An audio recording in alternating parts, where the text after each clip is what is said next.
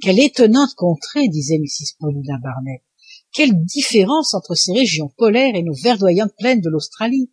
Te souviens-tu ma bonne madge quand la chaleur nous accablait sur les bords du golfe de carpentarie te rappelles-tu ce ciel impitoyable sans un nuage sans une vapeur? Ma fille répondait madge je n'ai point comme toi le don de me souvenir. Tu conserves tes impressions. Moi j'oublie les miennes. Comment madge? s'écria mrs paulina barnett tu as oublié les chaleurs tropicales de l'inde et de l'australie.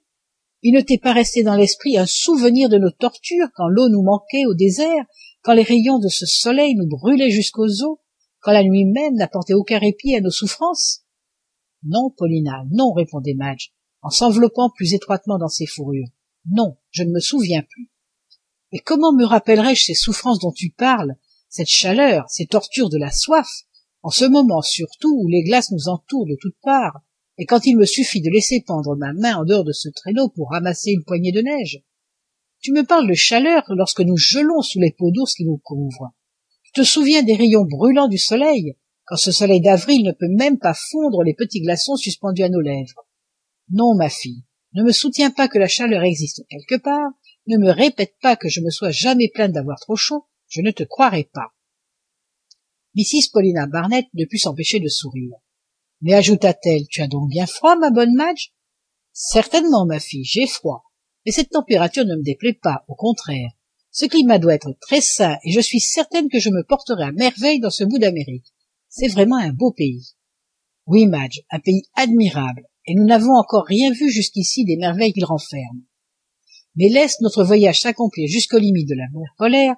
Laisse l'hiver venir avec ses glaces gigantesques sa fourrure de neige ses tempêtes hyperboréennes ses aurores boréales ses constellations splendides sa longue nuit de six mois. Et tu comprendras alors combien l'œuvre du créateur est toujours et partout nouvelle.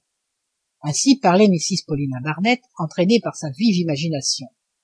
Dans ces régions perdues sous un climat implacable elle ne voulait voir que l'accomplissement des plus beaux phénomènes de la nature.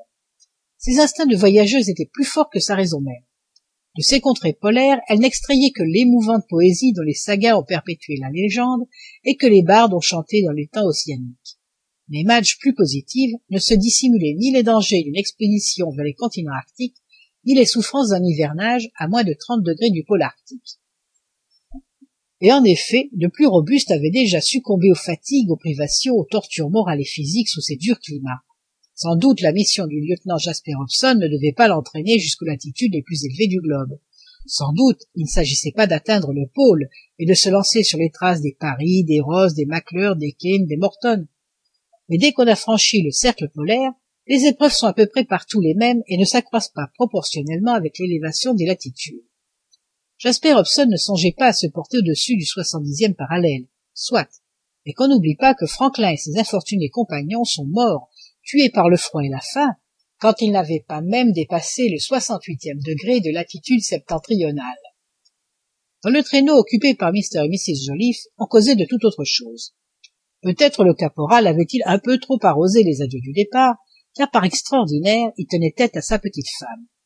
Oui il lui résistait ce qui n'arrivait vraiment que dans des circonstances exceptionnelles. Non mistress joliffe disait le caporal non ne craignez rien. Un traîneau n'est pas plus difficile à conduire qu'un poney chaise et le diable m'emporte si je ne suis pas capable de diriger un attelage de chiens je ne conteste pas ton habileté répondait mrs joliffe. Je t'engage seulement à modérer tes mouvements. Te voilà déjà en tête de la caravane et j'entends le lieutenant hobson qui te crie de reprendre ton rang à l'arrière. Laissez-le crier madame joliffe laissez-le crier et le caporal enveloppant son attelage d'un nouveau coup de fouet accrut encore la rapidité du traîneau prends garde joliffe répétait la petite femme pas si vite nous voici sur une pente une pente! répondait le caporal vous appelez ça une pente madame joliffe et ça monte au contraire. Je te répète que cela descend. Je vous soutiens moi que ça monte. Voyez voyez comme les chiens tirent.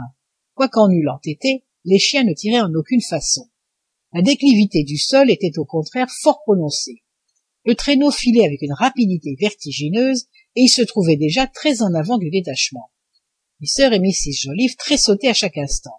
Les heurts provoqués par les inégalités de la couche neigeuse se multipliaient.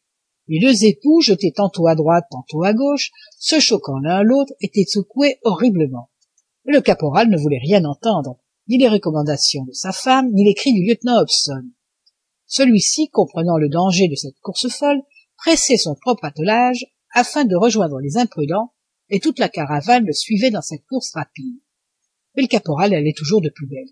Cette vitesse de son véhicule l'enivrait. Il gesticulait il criait il maniait son long fouet comme l'eût fait un sportsman accompli. Remarquable instrument que ce fouet s'écriait-il et que les esquimaux savent manœuvrer avec une habileté sans pareille mais tu n'es pas un esquimau s'écriait mrs joliffe essayant mais en vain d'arrêter le bras de son imprudent conducteur. Je me suis laissé dire reprenait le caporal je me suis laissé dire que ces esquimaux savent piquer n'importe quel chien de leur attelage à l'endroit qui leur convient. Ils peuvent même de ce bout de nerf durci leur enlever un petit bout d'oreille s'ils le jugent convenable. Je vais essayer n'essaye pas joliffe n'essaye pas s'écria la petite femme effrayée au plus haut point. Ne criez rien mistress joliffe ne craignez rien je m'y connais voilà précisément notre cinquième chien de droite qui fait des siennes. Je vais le corriger. Et sans doute le caporal n'était pas encore assez esquimau ni assez familiarisé avec le maniement de ce fouet dont la longue lanière dépasse de quatre pieds l'avant-train de l'attelage car le fouet se développa en sifflant et revenant en arrière par un contre-coup mal combiné il s'enroula autour du cou de maître joliffe lui-même dont la calotte fourrée s'envola dans l'air. Nul doute que sans cette épée bonnée le caporal ne se fût arraché sa propre oreille en ce moment les chiens se jetèrent de côté le traîneau fut culbuté et le couple précipité dans la neige. Très heureusement la couche était épaisse et les deux époux n'eurent aucun mal. Mais quelle honte pour le caporal.